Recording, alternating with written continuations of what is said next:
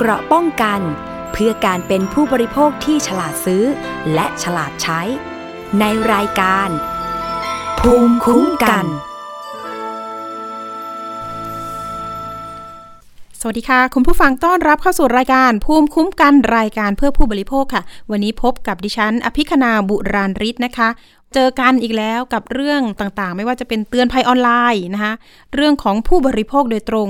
สิทธิประโยชน์ เรื่องของการถูกเอารัดเอาเปรียบ วันนี้ก็มีเรื่องมาฝากในเรื่องของ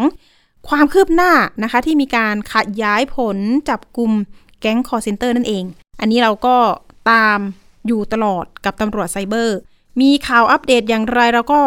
ตามมาให้คุณผู้ฟังเนี่ยได้รู้เท่าทันภัยออนไลน์นะคะ มามุกไหน ก็ต้องรู้ทันนะคะ คุณผู้ฟังไม่ว่าจะเป็นมุกเรื่องของอะคุณมีพัสดุตกค้างกด 9 อันนี้ก็คือหลอกโอนเงิน ให้มาตรวจสอบสุดท้ายก็คือหลอกโอนเงินไปทั้งหมดเลยนะคะมีผู้เสียหายเนี่ยหลักล้านเลยนะ ก็เรื่องของลงทุนเล่นคริปโต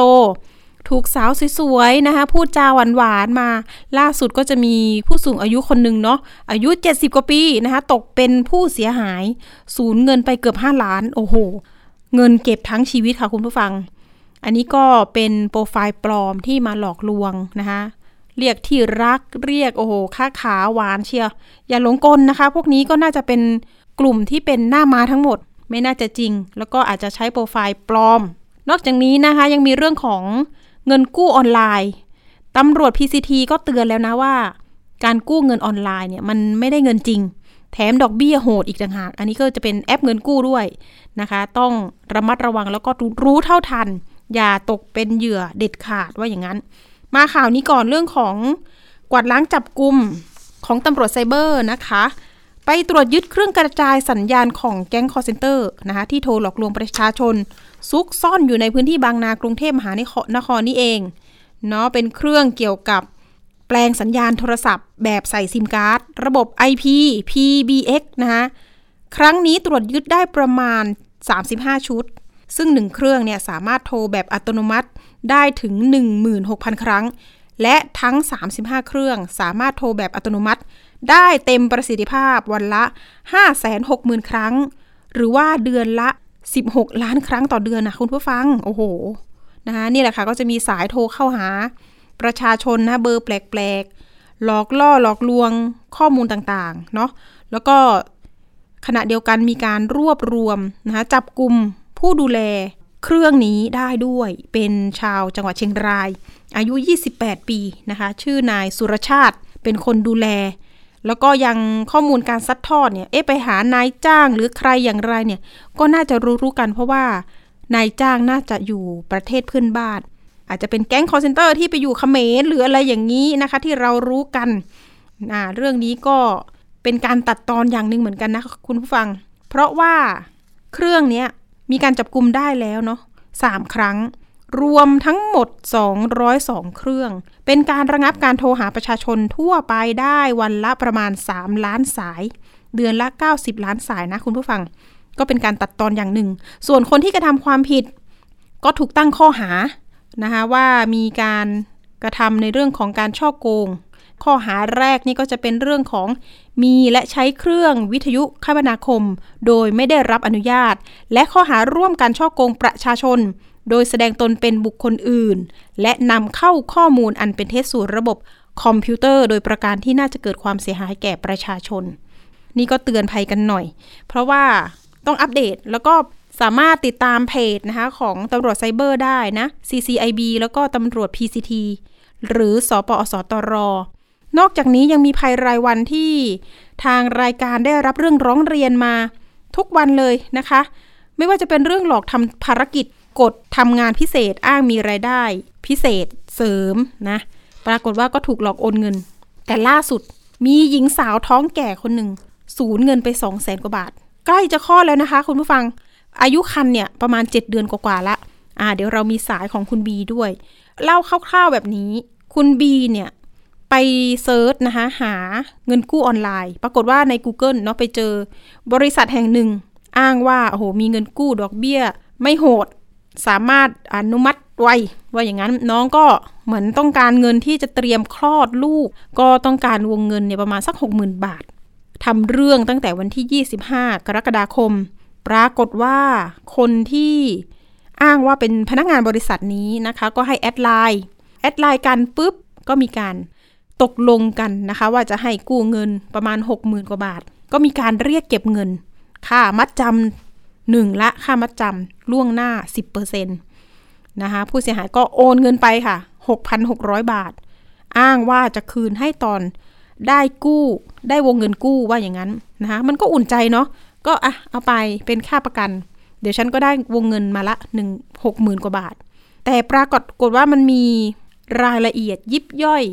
นะคะเรียกค่าดำเนินการต่างๆ มากมายเหลือเกิน เดี๋ยวเรามีสายของคุณบีอยู่ในสายกับเราจะมาเล่า แล้วก็เตือนภัยคุณผู้ฟังไปพร้อม ๆ กัน สวัสดีค่ะน้องบีคะสวัสดีค่ะ ค่ะ น้องบีวันนี้มาเล่าประสบการณ์หน่อยว่าเราไปเจอกลุ่มมิจฉาชีพนี้ได้ยังไง ก็ พิมพ์เข้าไปใน Google เนาะแล้วก็พิมพ์ว่าเออกู้เงินอะไรอย่างเงี้ยค่ะ แล้วก็ไปเจอแอปอันนี้มา แล้วก็คือแอดไลน์คุยกัน แล้วก็สมัครเข้าไปในไลน์ของเขาเขาจะมีลิงก์ให้กด พอกดเข้าไปแล้วก็ทำรายการอย่างที่เขาบอกก็ใส่ที่อยู่ใส่ชื่อใส่ ต้องมีบัตรประชาชนไหมเลขบัตรอรประมาณเนี้ยคะค่ะต้องถ่ายรูปบัตรไหมใช่มีค่ะอ๋อใช่ค่ะ ต้องมีค่ะ แล้วก็ให้เราใส่เลขบัตรบัญบัญชีของเราเพื่อจะให้ตังเข้าอะไรอย่างนี้ค่ะอืมพอทำเสร็จแล้วอีกฝ่ายนี้ฝ่ายบริการเขาก็ส่งไปอีกฝ่ายหนึ่งเป็นฝ่ายการเงิน ก็ให้เราทำการโอนค่าประกันไปก่อนหกพันหกร้อยบาทอะไรอย่างนี้ พร้อมเดี๋ยวก็จะได้เงินพร้อมกับเงินกู้ พอเสร็จแล้วเขาก็บอกเราว่าบัญชีเรามีปัญหาให้เรายืนยันตัวตนใหม่อะไรเงี้ย ก็โอนไปเรื่อยๆจน โอนไปคิดว่า เอ๊ะมันมันเริ่มมันผิดสังเกตแล้วก็เลย เลยถามเขาว่า มันยังไงแล้วอะไรประมาณเนี้ยค่ะ ค่ายืนยันตัวตนก็เลยจะขอยกเลิกค่ะ ค่ายืนยันตัวตนใช่ค่ะเท่าไหร่เอ่ยค่ายืนยันตัวตนหมื่นแปดสองรอบค่ะ เห็นบอกว่าให้มีการสร้างเครดิตในบัญชีหมายถึงยังไงเอ่ยใช่ค่ะ มีมีสร้างเครดิตเออ พอพอยืนยันตัวตนเสร็จบอกที่เราเครดิตเราไม่พอไม่ผ่าน ไม่มีตังค์ในบัญชีเกินหกเดือนประมาณ สามถึงสี่หมื่นอะไรประมาณนี้อ๋อก็ให้เรายินเออให้เราสร้างเครดิตอะไรใหม่อย่างเงี้ยค่ะค่ะ ก็โอนไปอีกอะไรอย่างเงี้ยค่ะ แต่เราโอนไปในบัญชีของคนอื่นถูกไหมคะ ไม่ใช่บัญชีของเราเองใช่ที่จะมาค่ะสร้างบัญชีให้เรามันมีเงินเดินสะพัดในบัญชีใช่ของเราใช่เองไม่ใช่ ไม่ใช่ค่ะอ่าโอนไปให้บัญชีคนอื่นค่ะอ๋อแล้วมันจะมาสร้างเครดิตให้บัญชีเราได้ยังไงอะตอนนั้น อ่าสงเสร็จแล้สัวยเขาไหมก็บอกว่าเดี๋ยวเดี๋ยวเดี๋ยวก็จะได้คืนทั้งหมดเลยยอดนี้อ๋อยอดนี้เท่านี้แล้ว ตอนนี้ก็เขาก็รวมเบ็ดเสร็จยอดที่หนูโอนไปทั้งหมดให้ให้หนูด้วย อืมค่ะเป็นเท่าไหร่แต่ผลทั้งสุหดมดท้ายก็ ตอนแรกเป็นยอดเก้าหมื่นกว่าบาทแล้วค่ะ แล้วคราวนี้หนูก็ขอยกเลิก เพราะว่ามันมันเกินจากวงเงินที่หนูกู้แล้วพอคราวนี้มันเกินไปหนูก็เลยบอกว่าขอยกเลิกค่ะอามีการให้โอนค่ายกเลิกไปอีกหมื่นห้าพอโอนไปโอนมาเขาก็ให้รีเซ็ตระบบยกลงยกเลิกให้เรา ก็โอนไปเบ็ดเสร็จเนี่ยค่ะสองสองแสนกว่าบาทเนี่ยค่ะอืมมารู้ตัวตอนไหนคะน้องบี ก็มารู้ตัวเริ่มเอะใจก็ตอนเก้าหมื่นแล้วค่ะอู้แล้วแล้วแล้วก็แสนสุดท้ายนี่ล่ะก็แสอนยากกว่าบาทก็ยังหวังหวังว่าจะได้เงินคืนอยู่ไงคะก็เลยอ๋อทำรายการเข้าไปอีกค่ะ จากเก้าหมื่นถ้าหยุดคือหยุดแค่นั้นถูกไหมใช่ใช่อ่าค่ะแล้วยังไงเราไปหาเงินที่ไหนมาทัน ก็คราวนี้ก็ไปยืม คนรู้จักมาค่ะ ก็ยืม ข้างนอกมานี่นอกระบบมาด้วยค่ะ ก็ผ่อนจ่ายอยู่ทุกวันนี้ก็เขาก็เรียกเก็บรายวันอยู่อ๋อห้าร้อยบ้างบางเจ้าก็พันหนึ่งบ้างอะไรอย่างเงี้ยค่ะแต่ตอนนี้ก็ยังจ่ายอยู่ก็หมุนตังค์หัวหมุนเลย หัวหมุนเลย ใช่ ก็เลยอยากให้มันจบก็หนูก็เลยวันเอ่อวันนี้ก็เขาก็โทรมานะคะเออโทรไลน์มาก็เจรจากับเขาขอคืนแค่สองแสนอีกสองหมื่นกว่าบาทหนูไม่เอา เขาก็บอกไม่ได้ ต้องทำรายการเข้ามาโอ้โหยังก็จะลโอองนอีเข้ากมาอีกบางคนก็โอน โอนเข้าไปอีกหมื่นนึงอืมบางคนก็บอกโอนอีกสองหมื่นบางคนก็บอกโอนห้าพันพออะไรประมาณเนี้ยหนูก็เลยบอกว่า หนูไม่มั่นใจเลยว่าถ้าหนูโอนเข้าไปแล้วหนูจะได้ยอดสองแสนนี้คืนไม่ได้อืมพี่ฟันธงใช่หนูก็เลยพี่ฟันธง ทีนี้น้องบีได้คุยกับอันนี้คนในไลน์นี่กี่คน สามคนค่ะ พอสามคนพอทำจากคนนี้เสร็จปุ๊บเขาก็จะส่งไปฝ่ายการเงินอ๋อหัวหน้าการเงินของเขาอะไรแบบเนี้ยก็คือ จะเป็นลายส่วนตัวของเขา แล้วก็ลายหลักของเขาอะไรอย่างเงี้ยค่ะ ก็จะส่งส่งส่งไป ที่เชื่อเนี่ยประมาณนี้เพราะว่าอะไรคะน้องบี ที่เชื่อสนิทใจว่าเอ๊ะบริษัทเห็นนี้มันมีตัวตนมันเป็นบริษัทปล่อยเงินกู้อยู่จริงอะไรเงี้ยอ่าก็ดูในลิงก์ในไลน์มันมันมีเบอร์โทรมีมีขึ้นอะไรอย่างเงี้ยค่ะ ว่าปล่อยเงินให้คนนี้แล้วเท่านี้ปล่อยเงินให้คนนี้เท่านี้แล้วอะไรอย่างเงี้ยค่ะ มันก็มีบอกแล้วก็คือแบบมันน่าเชื่อถือ เออมีข้อมูลตลอดอะไรอย่างเงี้ยค่ะไหลเห็นใบข้อมูลไหลตลอดเลยอย่างเงี้ยเห็นใบจดทะเบียนบริษัทด้วย ใช่ไหมคะ ใช่ใช่ค่ะ อันนี้หนูขอมาทั้งหมดเลยนะคะ เริ่มเริ่มสงสัยแล้วหนูก็ขอมา ขอเอกสารบริษัทเขามาอะไรประมาณเนี้ยค่ะ เริ่มขอแล้วเขาก็ส่งมาให้อะไรอย่างเงี้ยเขาบอกว่าถ้าถ้าไม่มีอยู่จริงก็คงไม่อยู่ทุกวันนี้ค่ะอืม แล้วบริษัทชื่อนั้นเนี่ยทางน้องบีลองเช็คไปดูไหมว่ามันเป็นบริษัทที่ถูกแอบอ้างชื่อหรือไม่ ก็เช็คไปแล้วมันก็ไม่ขึ้นอะไรเลยค่ะอ๋อแต่ก็คือเข้าไปเจอในพันทิปก็คือเจอเจอหลายคนเหมือนกันว่าโดนบริษัทนี้หลอก บางคนก็โดนไปสามพันกว่าบาทแต่ไม่รู้แจ้งความไหมอะไรประมาณเนี้ยค่ะ ค่ะ บางคนก็โดนไปหลักหมื่นอะไรอย่างเงี้ยค่ะ แต่หนูก็ไม่รู้ว่าเขาแจ้งความไหมก็คือคุยกันในพันทิปอย่างเดียวอ๋อมีผู้เสียหายเพิ่มใช่ไหมคะ ก็มีเยอะนะคะ บริษัทขึ้นต้นด้วยดีนะคะดีในพันทิปเห็นบอกว่ามีเคสที่เชียงใหม่ด้วย เห็นบอกว่าเสียหายหลักแสนใช่ค่ะด้วยใช่ไหมคะ ใช่ค่ะ ก็เหตุการณ์คล้าย ๆ กันไหมน้องบี เหมือนกันเลยค่ะเนาะหนูโทรคุยกับน้องเขาก็น้องก็เล่าให้ฟัง ก็เหมือนหนูเลย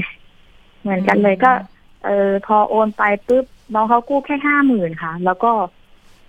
มีค่าประกันแค่ เขาเอาค่าประกันน้องไม่เท่าไหร่แล้วเขาน้องก็โอนเข้าไปเหมือนกันเหมือนหนูเลยค่ะ แล้วก็บอกว่าบัญชีคุณมีปัญหาให้ยืนยันตัวตนใหม่อย่างเงี้ยค่ะ น้องเล่ามาก็คือตรงกับหนูเดะเลยค่ะเหมือนหนูเลย ใช้มุกอืมใช้มุกเดียวกันน้องเขาใช่ค่ะ เป็นมุกเดียวกันเลย ของน้องบีเนี่ยจะมีค่า มัดจำล่วงหน้า10%ค่ายืนยันตัวตน ค่าสร้างเครดิตในบัญชี ค่ารีเช็คระบบ เอ๊ะรีเช็คอย่างไรใช่แล้วก็ค่ายกเลิกสัญญาก็ยังต้องเก็บอีกเหรอ ใช่ค่ะโอ้เขาก็บอกว่าโอนเข้าไปหมดเลย เดี๋ยวอ๋อจะโอนกลับมาให้หนูหมดเลยเลยประมาณโอ้นี้แต่ล่าสุดเห็นบอกโทรหาเราอยู่ จะเอาเงินอีก ใช่ค่ะอืมโทรวันนี้ก็โทรค่ะโทรไลน์มาจะแล้เอาวอีกห้าพันบาทให้ทำรายการเข้าไป น้องบีเฉลยไหมว่าเฮ้ยพี่มาหลอกลวงกันไหมเฮ้ยพี่เป็นแก๊งคอร์เซนเตอร์ไหมอะไรเงี้ยได้บอกไหมได้ถามไหมเขาหนูก็พูดอย่างนี้แล้วนะคะ เพราะว่าหนูก็บอกว่าหนูท้องหลอกหนูไหมหรือยังไงเขาบอกว่า ถ้าหลอกพี่ไม่อยู่ถึงทุกวันนี้หรอก บริษัทพี่มีจริงน้องพี่ก็ส่งเอกสารให้น้องดูแล้ว อะไรประมาณบนี้ริษัทค่ะอยู่ที่ไหนคะเขาบอกว่าอยู่เขตสวนหลวงค่ะกรุงเทพมหานครอย่างเงี้ยค่ะอืมแขวงพัฒนาการแต่หนูก็ไม่รู้ว่ามีจริงไหมเพราะว่าก็ไม่เคยไปกรุงเทพเนาะค่ะ เพราะว่าตอนนี้เราอยู่ต่างจังหวัดนั่นเอง ก็แจ้งความใช่ค่ะออนไลน์เรียบร้อยแล้ว www.thaipolice.online.com ค่ะตำรวจว่ายังไงบ้าง ตำรวจเข้าไปเช็คข้อมูลเมื่อเช้าตำรวจออกหมายให้จะคุยกันวันที่สิบห้านี้ยค่ะอืมแต่ว่าไปลงบันทึกประจำวันไว้ก็ไว้ไว้หรือเปล่าที่พื้นที่ยังเอ่ใช่ไหมอไปไปตอนแรกอะหนูไปสอนออที่ที่เกิดเหตุก่อน ไปก่อนเอาข้อมูลมาให้เขาเขาก็บอกว่ายากที่จะได้ตังคืน อะไรประมาณนี้ แต่เขาก็ไม่ได้ลงบันทึกประจำวัน แจ้งความอะไรให้หนู เขาแค่ขอเบอร์โทรศัพท์หนูถ่ายรูปบัตรประชาชนหนูไว้ แล้วก็เขียนให้หนูเขียนเบอร์โทรทิ้งไว้ฮะแค่นั้นเอง เมื่อวันพุธที่แล้ว แล้วก็หนูก็มาลงแจ้งความออนไลน์ในวันวันศุกร์ที่ผ่านมา แล้วแล้วก็ก็มีมีตำรวจโทรมาอ๋อจะเป็นค่ะตำรวจที่เขาดูแล้วระก็บบเข้าไปเช็คใหม่อีกทีหนึ่งวันค่ะใช่ค่ะโทรไปแล้วก็เข้าไปเช็คใหม่ก็คือขึ้นวันที่สิบห้าออกหมายออกหมายออกหมายเรียกอะไรอย่างเงี้ยค่ะ ออกหมายนัดเราไปให้คุยค่ะสอบปากคำใหม่ใช่ไหมใช่คะค่ะ ใช่ค่ะก็จะไปที่สพเขาชิค ชกูดใช่ไหมพี่อ่านถูกไหมใช่ค่ะค่ะเขาคิคิดดค่ะชกูดอ่า จังหวัดจันทบุรีนะคะ น้องอยู่ต่างจังหวัดด้วย แล้วก็ตอนนี้ท้องแก่ด้วยแล้วเงินที่เราจะเตรียมคลอด คุยกับสามีกันยังไงตอนนี้จะแก้ไขปัญหายังไงก่อนอ๋อสามียังไม่รู้เลยค่ะอ๋อไม่กล้าบอกแต่ที่บ้านรู้ทุกคนค่ะ น้องบีเดี๋ยว ตามประเด็นกับตำรวจอีกทีนึงว่าวันที่ 15 จะเป็นยังไง รวมถึงการอายัดบัญชีค่ะเห็นบอกว่าโอนเงินไปตั้ง 10 บัญชีเลย ไม่ซ้ใช่ค่ะำไม่ซ้ำชื่อกันเลยทีนี้ ใช่ค่ะอืมก็บัญชีหนึ่งก็ประมาณสองสองครั้ง บัญชีหนึ่งก็สามสี่ครั้งอะไรประมาณนี้ค่ะ อ่า อยากให้น้องบีเตือนภัยหน่อย เรื่องนี้มีเป็นภัยรายวันมาก ๆนะคะ โดนหลอกกันทุกวัน อย่างวันนี้พี่ปิมได้รับแจ้งมานะคะ เป็นเพื่อนของทีมงาน ไทย PBS นี่แหละ โดนหลอกไป9 0 0แสนบาท ก็คือจะไปกู้เงินแบบนี้แหละ โดนไป9 9แสนนะคะ ยังไงก็ตอนนี้แนะนำให้แจ้งความออนไลน์ แล้วก็ถ้าเกิดคดีไม่คืบหน้านะคะ ให้แคปใบใบเขาเรียกว่า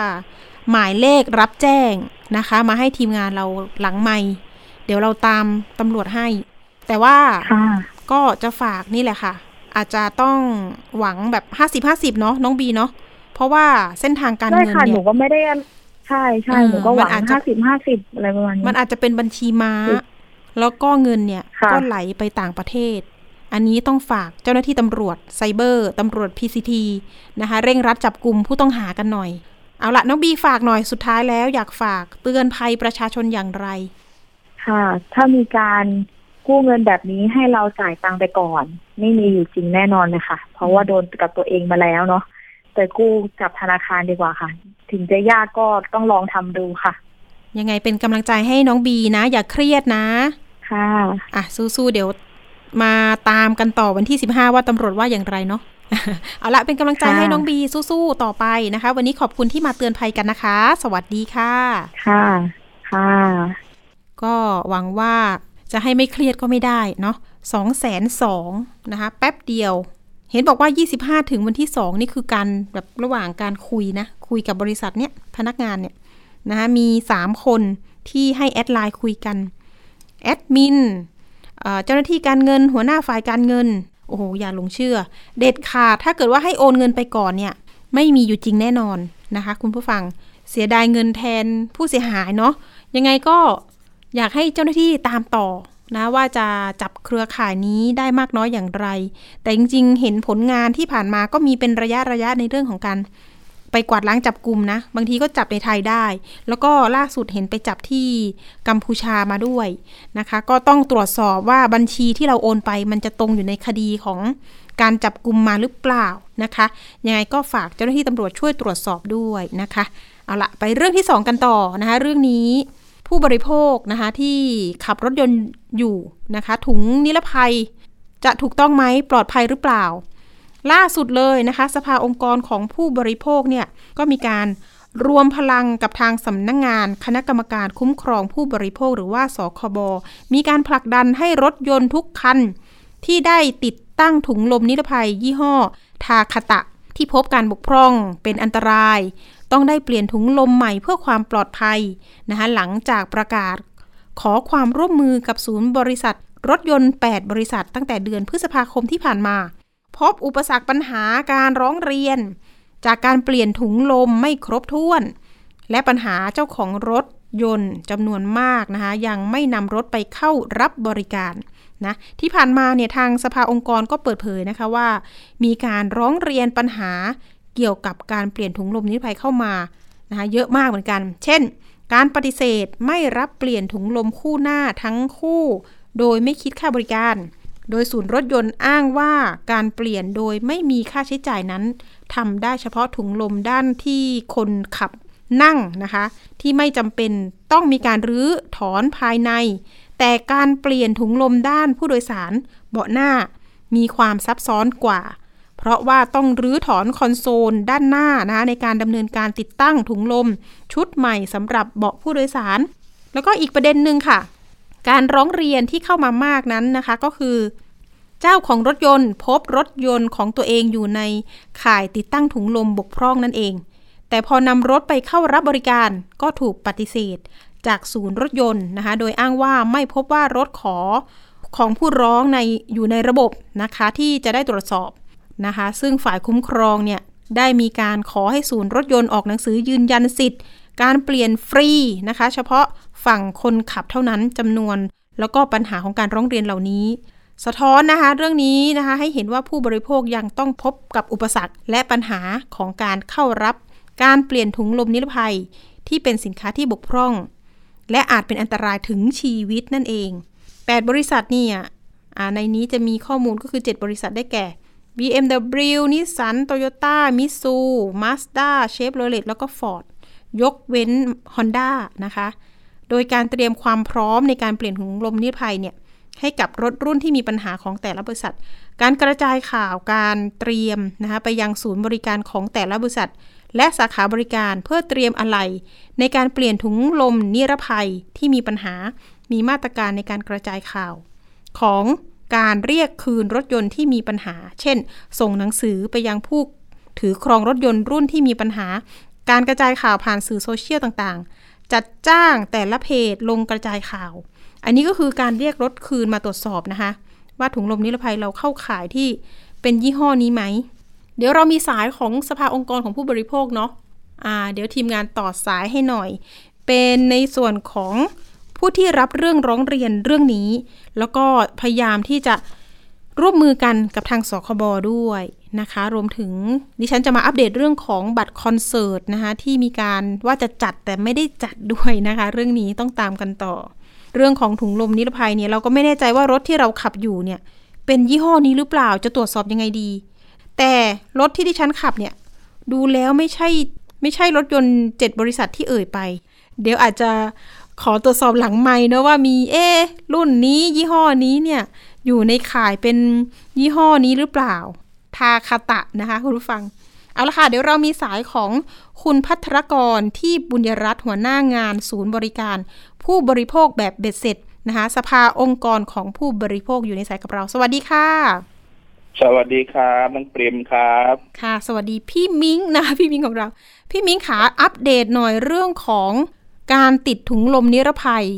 ต้องเปลี่ยน อันนี้คือมีความคืบหน้าอย่างไรบ้างคะ แล้วก็มีอุปสรรคปัญหายังไงสำหรับคนที่ใช้รถยนต์รุ่นต่างๆ ที่เขามีการเรียกให้นำรถไปตรวจสอบอะค่ะ ครับ ก็อัปเดตเนาะ ก็เนื่องจากตอนที่สภาแถลงข่าวไปเมื่อสองเดือนที่แล้วนะครับ ว่ามีผู้ประสบเหตุถุงลมทาคาตะเนี่ยอยู่ในรุ่นรถ ที่แปดยี่ห้อนะครับ ว่ามีเอ่อเกิดอุบัติเหตุ แล้วก็จนมีผู้เสียชีวิตนะครับ อัปเดตก็คือตอนเนี้ยมีผู้เสียชีวิตเป็นรายที่สองนะครับ แล้วก็มีอีกท่านหนึ่งบาดเจ็บสาหัสถึงขั้นตาบอดเลย จากเอ่อการทำงานของถุงลมเอ่อนิรภัยทากาตะเนี่ยครับ เหมือนกับเรามีเอ่อลูกกระสุนอยู่ในรถของเราอะฮะว่าวันไหนที่มันจะทำงานหรือเปล่านะครับ ก็จะต้องเชิญชวนนะครับ ให้ผู้บริโภคเนี่ยนะครับ ที่เอ่อเป็นเจ้าของรถในขายที่จะต้องเปลี่ยน ว่าท่านอย่านิ่งนอนใจนะครับ ที่ผ่านมาเนี่ยในแง่ของตัวกรมขนส่งเนี่ยกับทางเอ่อตัวค่ายรถยนต์ต่างๆ ก็มีประชาสัมพันธ์นะเพราะเรื่องนี้มันไม่ใช่เรื่องใหม่นะครับ เพราะว่าจึงมีการแจ้งเตือนเพียงแต่ว่ามันมีเกิดอุบัติเหตุร้ายแรงจนถึงขั้นเสียชีวิตแล้วนะครับ จากที่ค่ะเอ่อถุงลมเนี่ยมันทำงาน แล้วก็มีการเอ่อแรงดันในส่วนของการที่ขับเคลื่อนตัวถุงลมเนี่ย มันจะเอ่อมีเศษวัสดุโลหะเนี่ยมาทำลาย ตรงหลอดลมทำให้เสียชีวิตนะครับสองเคสจะเหมือนกันเลย แล้วก็อีกรายหนึ่งเนี่ยเศษโลหะเนี่ยเข้าตาตาบอดนะครับ ค่ะ แล้วเราจะรู้ได้ยังไงว่า รถของเราถุงลมนิรภัยยี่ห้อนี้เอ่อทางสมาคมยานยนต์กับกรมขนส่งเนี่ยนะครับ มีเว็บไซต์ชื่อ checkairbag.com มันจะมีประกาศนะครับ รุ่นรถเอ่อของทั้งหมด 8 ยี่ห้อนะครับ ได้แก่นะโตโยต้านิสสันมาสด้าเชฟโรเลต ฟอร์ดนะครับ BMW อีกอันหนึ่งก็จะเป็นตัวเชฟโรเลตผมไม่แน่ใจพูดไปแล้วหรือยังนะพูดเลยครัค่ะบพูดเลยค่ะมีทั้งหมด8ยี่ห้อครับค่ะยกเว้นเห็นบอกว่ายกเว้นฮอนด้าอ๋อหรือเปฮล่าอนด้าด้วย ที่ยกเว้นฮอนด้าไม่หมายความว่า เอ่อน้องปิมได้ได้ข่าวจากทางสภาใช่ไหมครับ เรื่องค่ะเรื่องค่ะข้อยกเว้นของฮอนด้าเนื่องจาก เป็นรุ่นรถที่เอ่อมีผู้เสียชีวิตจากยี่ห้อนี้นะครับ ก็เลยจะไปเข้าอีกหมวดหนึ่งซึ่งจะมีการบังคับใช้กฎหมายที่จะเข้มข้นขึ้นมากกว่าอีกเจ็ดยี่ห้อที่เขายังไม่ได้เกิดเหตุจนมีผู้เสียชีวิตในประเทศไทยครับ คือฮอนด้านี่ที่ที่เป็นรถประสบเหตุที่มีผู้เสียชีวิตใช่ไหมคะ ใช่ครับใช่ครับ มีค่ายใหม่ๆไหมคะที่ที่เข้าขายมันอยู่ในส่วนของอะมีถุงลมยี่ห้อนี้ ไม่ฮะเนื่องจาก ประเด็นในเรื่องของถุงลมทางอากาศเนี่ยมันมีเป็นรถส่วนใหญ่จะเป็นรถรุ่นเก่าละนะอายุอ๋อตั้งแต่เจ็ดปีถึงสิบปีนะครับ แล้วก็มีการเชิญชวนเนี่ยให้มีการเปลี่ยนหลายปีที่ผ่านมาละอย่างที่แจ้งให้ทราบก็คือว่าจำนวนรถเนี่ยมีอยู่ประมาณล้านเศษนะ แต่ว่าสองสามปีที่ผ่านมาเนี่ยมีการเปลี่ยนไปแล้วนะตอนนี้คงเหลืออยู่ในตลาดนะอีกหกแสนนะครับ โดยประมาณนะหกแสนเอ่อหนึ่งหมื่นคันโดยประมาณครับ หกแสนหนึ่งหมื่นคัน ก็หมายความว่าเราเรายังมีเอ่อลูกกระสุนที่มันพร้อมจะระเบิดอยู่ในรถที่ค่ะเอ่ออาจจะมีบางส่วนที่ขับอยู่อีกบางส่วนที่อาจจะอยู่ในเต็นท์มือสองเนี่ย อันนี้ก็จะเป็นอุปสรรคอย่างที่บอกนะครับ ว่าอาจจะไปแจ้งเตือนถึงตัวผู้บริโภคอะ หรือว่ามีการเปลี่ยนมือหลายๆมือแล้วเนี่ยที่อยู่มันไม่เป็นปัจจุบันเนี่ยทางค่ายรถยนต์ก็ไม่สามารถส่งเอ่อหนังสือไปแจ้งว่ารถของท่านเนี่ยเข้าข่ายที่จะต้องเปลี่ยนนะครับ อันนี้ ถ้าท่านจะต้องไปตรวจสอบอย่างที่เรียนให้ทราบก็คือในหน้าเว็บไซต์ของเอ่อเช็ค airbag.com หรือที่หน้าเพจสภานะครับ ที่ประชาสัมพันธ์ข่าวนี้ก็ได้ครับ ที่ถามเพราะว่าเอ๊ะรถฉันอยู่ในข่ายนี้ไหมปรากฏว่าเออเออดูจากอายุรถเนี่ยก็ยังไม่ถึงค่ะพี่ อันนี้เหมือนจะอุ่นใจไปเปาะเดียว ครับ อาจจะต้องเนี่ยแหละค่ะ ลองเช็คดูที่ airbag.com ใช่ไหมคะ ครับ นอกจากนี้ล่ะคะ มันมีเรื่องของ อุปสรรคยังไงไหมคะ ที่ว่าเอ๊ะ ส่งจดหมายไปเรียกรถคืน ไม่มีผู้บริโภคเข้ามา อย่างที่เรียนมันมีอุปสรรคหนึ่งนะอย่างที่เรียนให้ทราบคือเนื่องจากมันเป็นรถปีเก่าเนี่ยมันมีอาจจะมีการเปลี่ยนมือหลายมือนะครับ จนเอ่อที่อยู่ที่เคยจดแจ้งไว้กับตัวค่ายรถเองนะครับ ซึ่งเอ่อจะเป็นเอ่อผู้ผลิตหรือผู้จำหน่ายรถโดยตรงเนี่ยไม่สามารถจะติดต่อสื่อสารกับทางผู้บริโภคได้ ประการที่สองเนี่ยเอ่ออาจจะ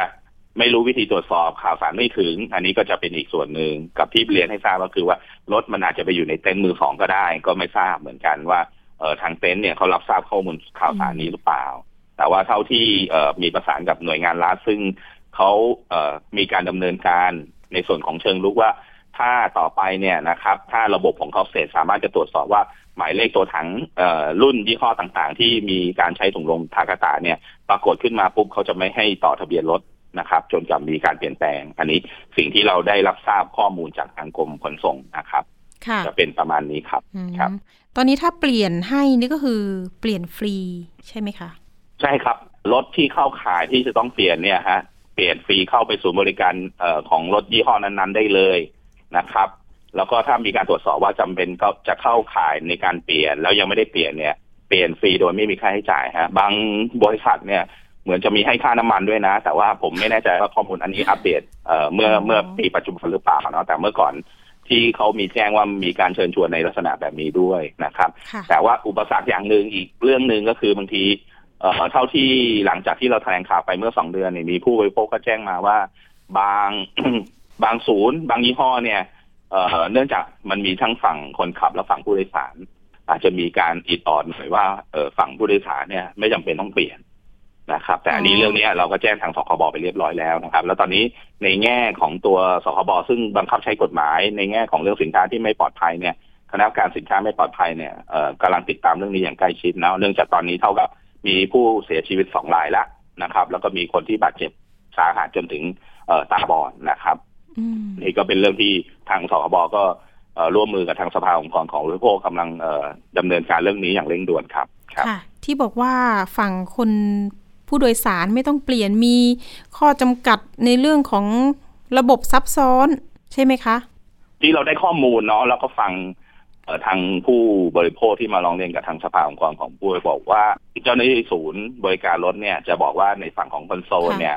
นะครับแอร์แบ็กเนี่ยมันจะอยู่ในฝังอยู่ในคอนโซล ซึ่งจำเป็นจะต้องรื้อคอนโซล แล้วส่วนใหญ่เป็นรถปีเก่าเนี่ย บางทีมันรื้ออุปกรณ์พวกนี้มันอาจจะแตกหักเสียอืมหายได้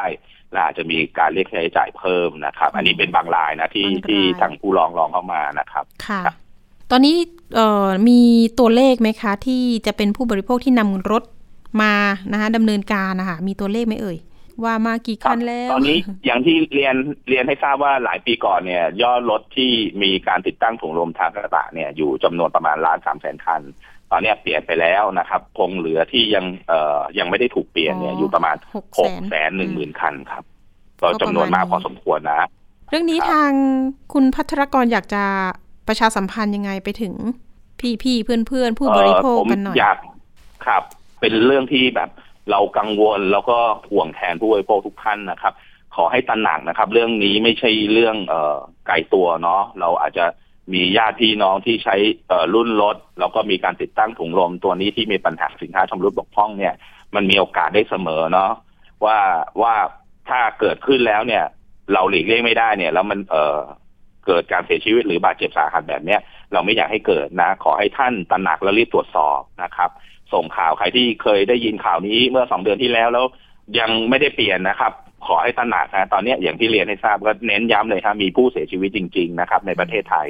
นะครับ แล้วก็บาดเจ็บสาหัสถึงขั้นตาบอดเลยนะครับ อันนี้ก็ฝากกันหน่อยนะคะ กระจายข่าวกันหน่อย คุณพัทรกรอยากจะตามอีกเรื่องหนึ่งที่เราเคยดำเนินการมา แล้วก็ช่วยเหลือผู้บริโภค เรื่องบัตรคอนเสิร์ตกันนิดนึงนะคะ ย้อนกลับไปหน่อยครับของบางกอกนะคะฟูมูลปาร์ตี้นะคะ เห็นบอกว่าครับเอ๊ะ มันจะต้องดำเนินการยังไงต่ออย่างอย่างที่เรียนให้ทราบว่าเราอยู่ในระหว่างในกระบวนการฟ้องคดีเนื่องจากทาง อนุกรรมการพิจารณาคดีเนี่ยอนุมัติให้มีการฟ้องคดีแล้วคาดว่านะครับ คิดว่าน่าจะยื่นฟ้องได้เอ่อต้นเดือนหน้านะครับ กันยานี้คงจะเรียบร้อยแล้วคงจะประชาสัมพันธ์อีกทีหนึ่งเพราะล่าสุดเนี่ยก็มีเอ่อส่งให้รายชื่อให้กับผู้เสียหายนะครับ เนื่องจากเดิมทีทีแรกเนี่ยมีจำนวนอยู่ประมาณ600กว่าค่ะแล้วก็คัดกรองที่มีบางส่วนที่ไปฟ้องศาลออนไลน์เองด้วยนะครับ แล้วก็ในช่วงเวลาเดือนสองเดือนเนี่ย ก็ยังมีจำนวนที่ผู้เสียหายไปฟ้องออนไลน์เอง ก็เลยมีการตัดชื่อนะครับ ตอนนี้สรุปอยู่ประมาณสัก241รายครับ ที่เอ่อสภาจะเป็นคนดำเนินการฟ้องให้นะครับอืมค่ะ พี่พัทรกรกรณีคนที่ฟ้องออนไลน์อะค่ะเขาได้เงินคืนใช่ไหมคะ พอจะมีข้อมูลไหมเอ่คะอช่วงช่วงต้นได้เงินคืนนะครับอืมแต่ว่าช่วงหลังๆ เนี่ย ตัวจำเลยไม่ไปศาลเลยอ๋อนะครับ แล้วก็ไม่ชำระด้วย แล้วก็ในส่วนที่มีคำพิพากษา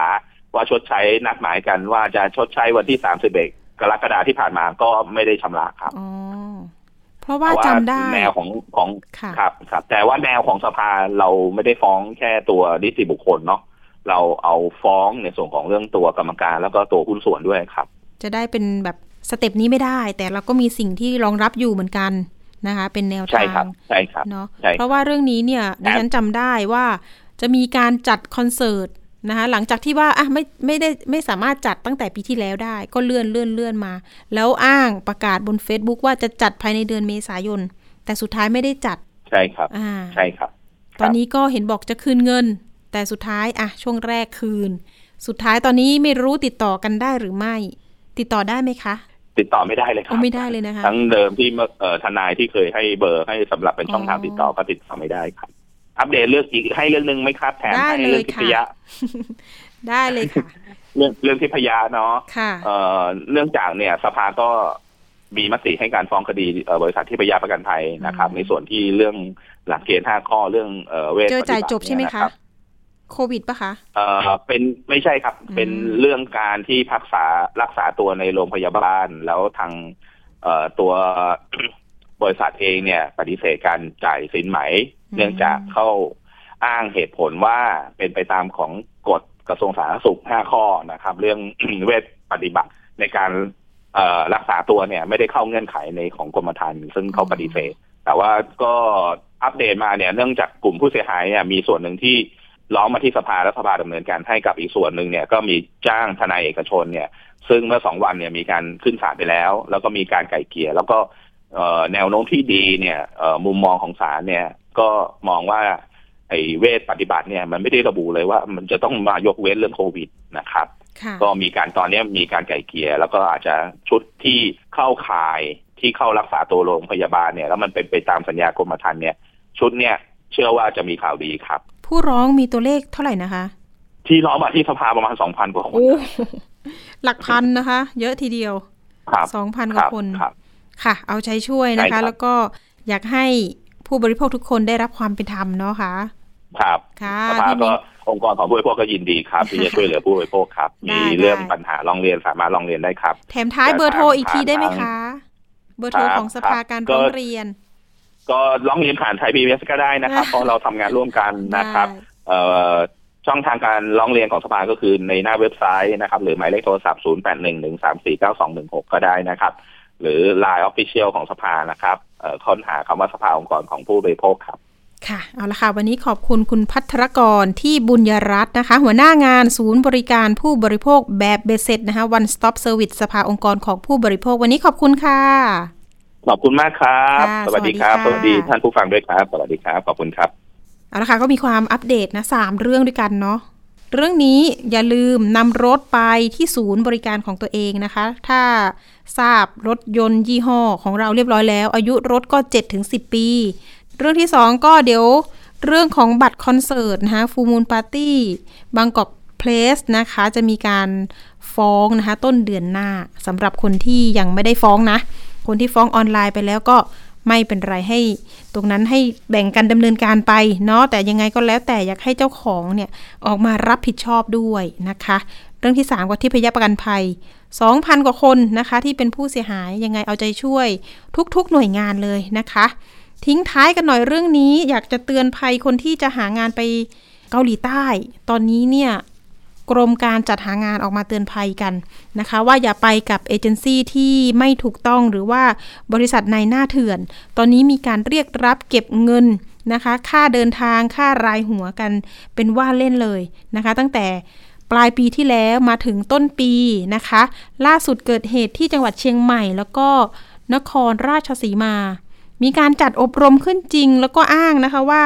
บริษัทตัวเองเนี่ยมีการเซ็น MOU ระหว่างประเทศ นะคะระหว่างไทยกับเกาหลี แต่พอไปตรวจสอบแล้วนะคะกับทางกรมการจัดหางานจังหวัดนะมันไม่มีการจดทะเบียนแล้วก็บริษัทดังกล่าวไม่ได้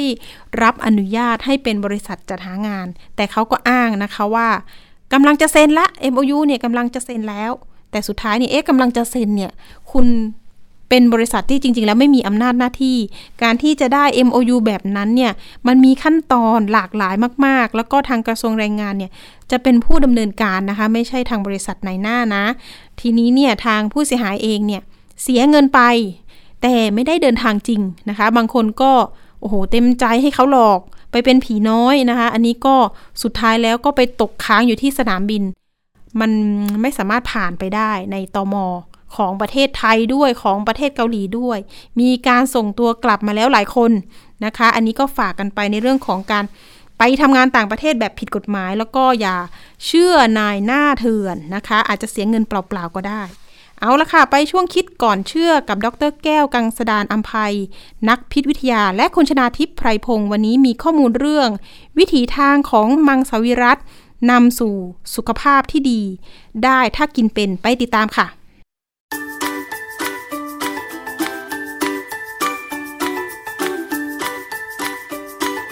ช่วง คิดก่อนเชื่อพ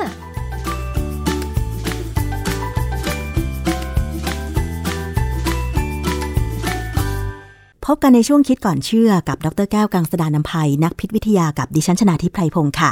วันนี้นะคะเราจะมาคุยเกี่ยวกับเรื่องของการกินอาหารมังสวิรัตค่ะ หลายคนเลือกกินมังสวิรัตกินผักผลไม้เป็นหลัก อาจจะมีไข่บ้าง แต่ว่างดเว้นการกินเนื้อสัตว์ เพราะว่าอยากจะทำบุญสร้างกุศลไม่อยากเบียดเบียนสัตว์ใช่ไหมคะ แต่ทีนี้เรื่องของสารอาหารที่จะเข้าไปบำรุงร่างกายล่ะคะ มันจะได้ครบหรือว่าเพียงพอไปหล่อเลี้ยงให้ร่างกายแข็งแรงได้หรือเปล่า โดยเฉพาะเด็กๆค่ะคุณผู้ฟัง เราต้องมาฟังงานวิจัยเกี่ยวกับเรื่องนี้กันค่ะ อาจารย์คะ การกินมังสวิรัตเนี่ยนะคะ สารอาหารที่จะเข้าไปบำรุงร่างกายเนี่ยค่ะอาจารย์ มันจะเพียงพอหรือว่าดีต่อสุขภาพไหมคะอาจารย์ คือประเด็นคือว่าถ้าเรามีความรู้ว่า เราจะหาอาหารห้าหมู่ได้จากไหนเนี่ย จะไม่มีปัญหาค่ะ แต่ปัญหาคือว่าเราไม่ค่อยรู้ หลายท่านก็คงรู้นะคะว่า โปรตีนมาจากเนื้อสัตว์ แต่ว่าถ้ากินมังสวิรัตหรือเจเนี่ย โปรตีนก็มักจะมาจากเต้าหู้ ถั่วเหลืองหรือถั่วต่างๆ อะไรอย่างเงี้ยค่ะ อาจารย์ แล้วแบบนี้มันเพียงพอไหมคะอาจารย์ คือถั่วเหลืองเนี่ยโปรตีนจากถั่วเหลืองเนี่ยเป็นโปรตีนที่ไม่ค่อยดี คือมีกรดอะมิโนครบ แต่มีบางตัวที่น้อยกว่าปกติ เพราะฉะนั้นปกติเนี่ยถ้าสมมติว่าจะแนะนำให้คนกินอาหารมังสวิรัตเนี่ยแล้วบอกว่าจะให้โปรตีนมีกรดอะมิโนครบเนี่ยในปริมาณที่ร่างกายต้องการเนี่ยเราจะใช้คำว่าข้าวถั่วงา เหตุผลที่ว่าข้าวถั่วงา เพราะว่าข้าวเนี่ยให้พลังงาน ส่วนถั่วเนี่ยให้โปรตีน แต่โปรตีนจากถั่วส่วนใหญ่จะขาดกรดอะมิโนเมทไทโอนินซึ่งกรดอะมิโนเมทไทโอนินเนี่ยจะมีสูงในงา อันเนี้ยเป็นเป็นปัญหามากที่ว่าบางคนหางากินไม่ได้ก็จะได้โปรตีนที่อาจจะไม่พอ พอไม่พอเนี่ยการที่จะเอาโปรตีนที่ได้ทั้งหมดเนี่ยไปใช้แต่บางทีมันใช้ได้ไม่หมดค่ะหรือใช้ได้ไม่เต็มที่เนื่องจากว่ากรดอะมิโนจะต้องครบตามที่ร่างกายต้องการค่ะ อาจารย์กรดอะมิโนเมทไทโอนีนนี่สำคัญยังไงคะมันก็สำคัญเหมือนกับกรดอะมิโนตัวอื่นนะฮะเพียงแต่ว่ามันมันเป็นกรดอะมิโนที่ร่างกายเราสร้างไม่ได้ มนุษย์สร้างเองไม่ได้ สมมติว่าเราต้องการกรดอะมิโน 20 ชนิดเนี่ยนะ ร่างกายเราสร้างได้เอง10ชนิด อีก10ชนิดต้องเอาได้จากอาหารอย่างเงี้ยค่ะแล้วเบต้าโอนีนเป็นตัวหนึ่ง ซึ่งดังนั้นเนี่ย เวลาเราคือถ้าเรากินอาหารเนื้อสัตว์ธรรมดาเนี่ยไม่มีปัญหา เพราะเนื้อสัตว์จะต้องมีกรดอะมิโนครบอยู่แล้วค่ะแต่พืชเนี่ยเขาไม่ต้องการใช้มันเขาก็ไม่สร้างอืมเพราะฉะนั้นพอเราไปกินพืชก็เลยมีปัญหาค่ะนะคือความจริงเมเมล็ดพืชเนี่ยเมเมล็ดถั่วหรือเมล็ดอะไรก็ตามเนี่ย มีวิตามินมีเกลือแร่พอ เพียงแต่ขาดตรงที่กรดอะมิโนเนี่ยที่บางอย่างอาจจะต่ำไปนะฮะค่ะทีนี้การกินอาหารแล้วความรู้ไม่ดีเนี่ยเลยมีข่าวช่วงหนึ่งในเดือนกรกฎาคม 2565 เนี่ยนะ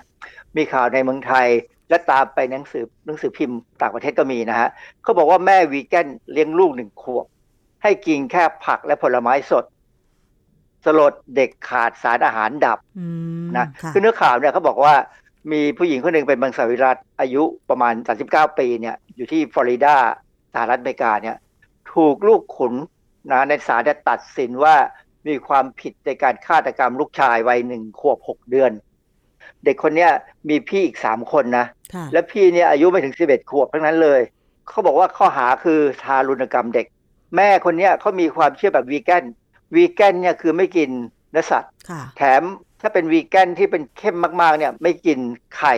ไม่กินนมด้วย เพราะฉะนั้นเนี่ยเขาก็เลยให้ลูกชายกินแต่ผักและผลไม้สดเป็นอาหารค่ะปัญหาคือถ้ากินแค่เนี้ยไม่ครบแน่ๆเพราะเด็กเนี่ยกำลังเจริญเติบโต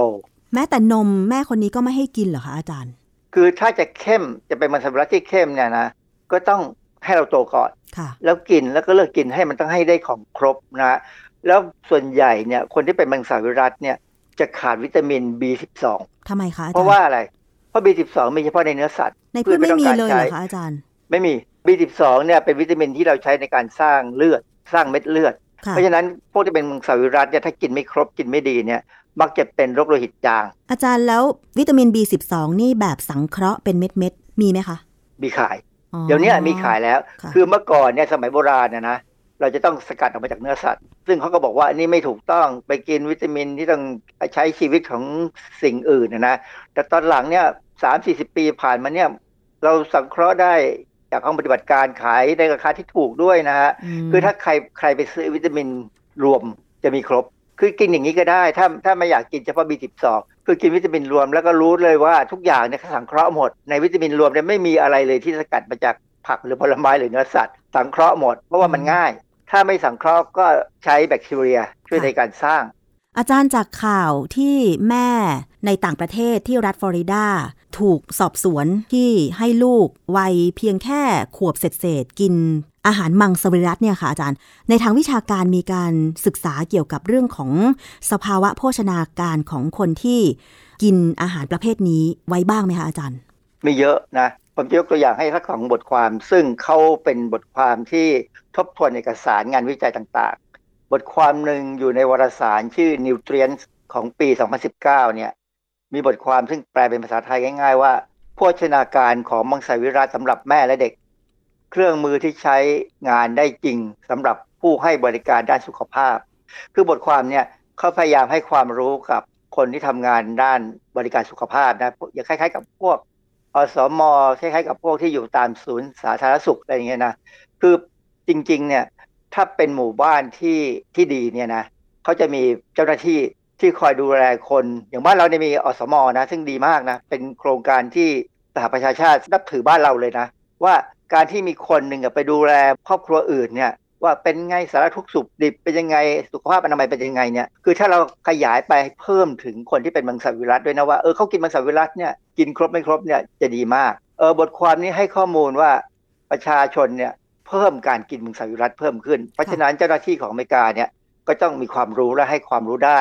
คือต้องให้เราความรู้ว่าเลือกอาหารที่เป็นพืชที่เหมาะสมนะโดยเฉพาะระหว่างตั้งครรภ์ให้นมลูกเนี่ยนั้นและวัยทารกวัยเด็กเนี่ย จริงๆการการกินมังสวิรัตเนี่ยหลาย ๆ คนพยายามสนับสนุนให้กินพร้อมกับนมและไข่ค่ะเพราะสองอย่างนี้มันไม่ได้มาจากชีวิตแต่ไข่ เดี๋ยวนี้ก็เป็นไข่ที่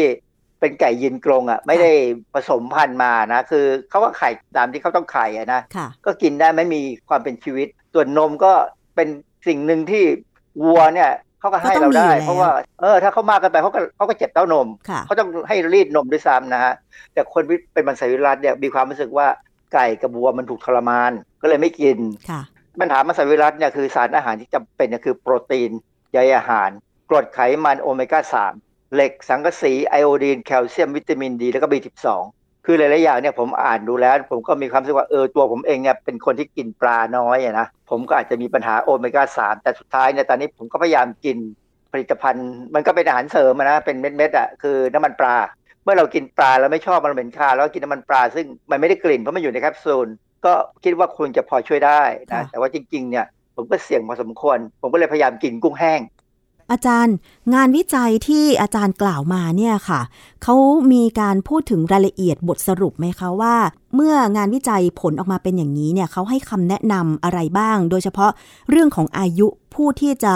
กินอาหารประเภทมังสวิรัตได้อะค่ะอาจารย์ คือเขาก็สรุปว่า โดยเฉพาะเรื่องของคนที่กำลังตั้งท้องเนี่ยนะหรือว่ากำลังเลี้ยงลูกเล็กเนี่ยนะถ้าให้ให้ดื่มนมเนี่ย แม่ต้องรู้เรื่องนี้ให้ดีนะต้องรู้การกำหนดองค์ประกอบของอาหาร ต้องมีการวางแผนที่ดีแน่ๆเลยว่าคนที่กินมังสวิรัตเนี่ยมักจะมีปัญหาขาด B12 ซึ่งถ้าไม่เสริมเนี่ยลำบากความจริงเนี่ยถ้าเมืองไทยเราเนี่ยนะอสมเนี่ยดูแลคนในหมู่บ้าน ถ้ารู้ว่าใครกินมังสวิรัตเนี่ยก็ถามเลยว่าเขากินอาหารแบบไหน แต่อสมต้องมีความรู้นะว่า อาหารแบบไหนบ้างที่มีอะไรครบอย่างที่ผมบอกอะค่าถั่วงาเป็นเรื่องสำคัญนะอย่างน้อยต้องต้องมีงาช่วย คืองาเนี่ยเป็นเป็นคัญพืชที่มีประโยชน์มาก แล้วผมเคยเจอคนสูงอายุเนี่ย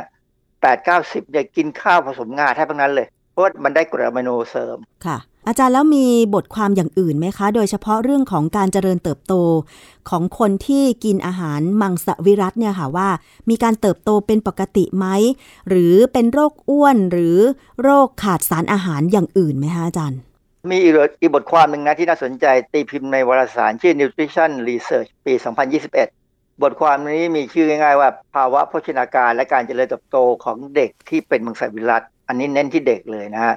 เขาวิเคราะห์งานวิจัยหลายเรื่องที่เกี่ยวกับผลกระทบต่อสุขภาพ และการเจริญเติบโตของเด็กตามชนิดและปริมาณสารอาหารที่ได้จากการเป็นมังสวิรัต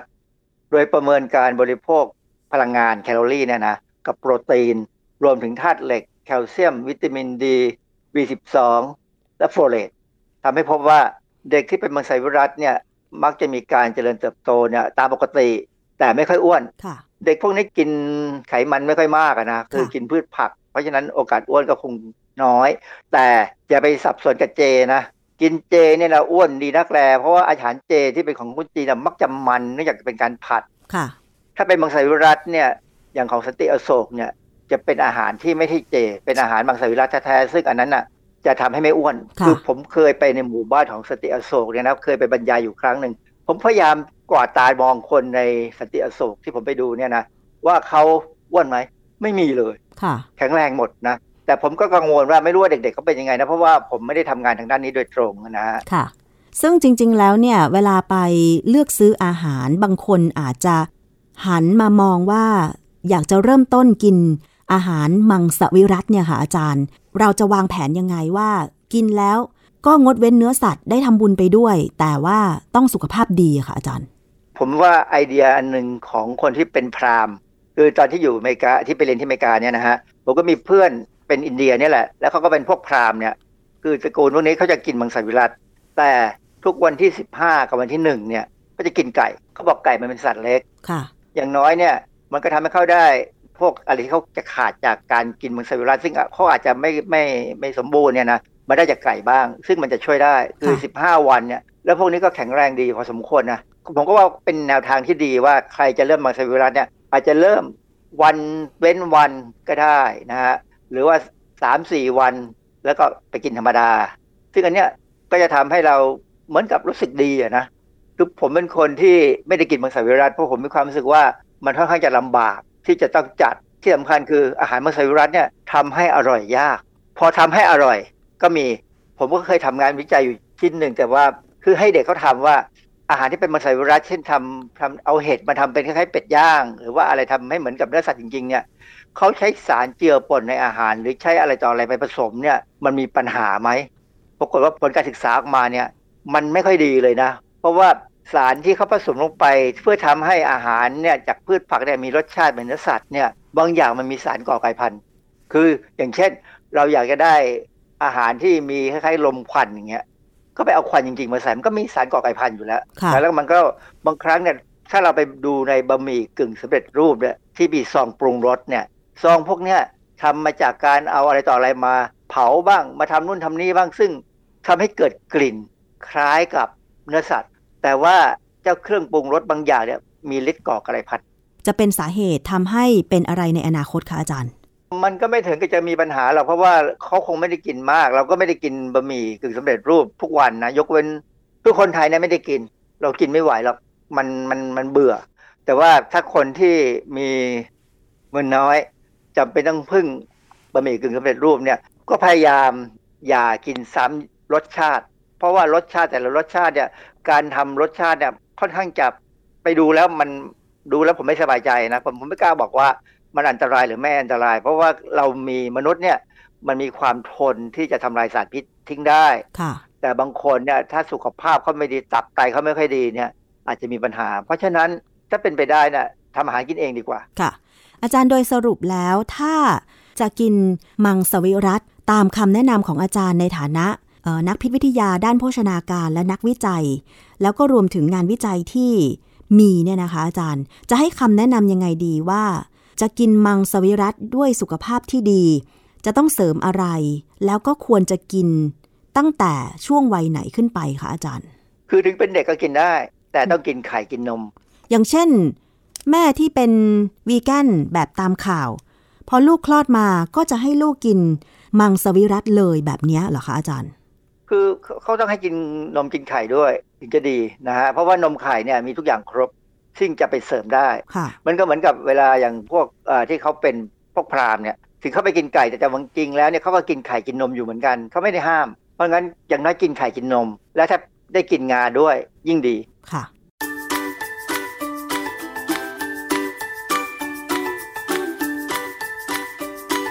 ช่วงคิดก่อนเชื่อ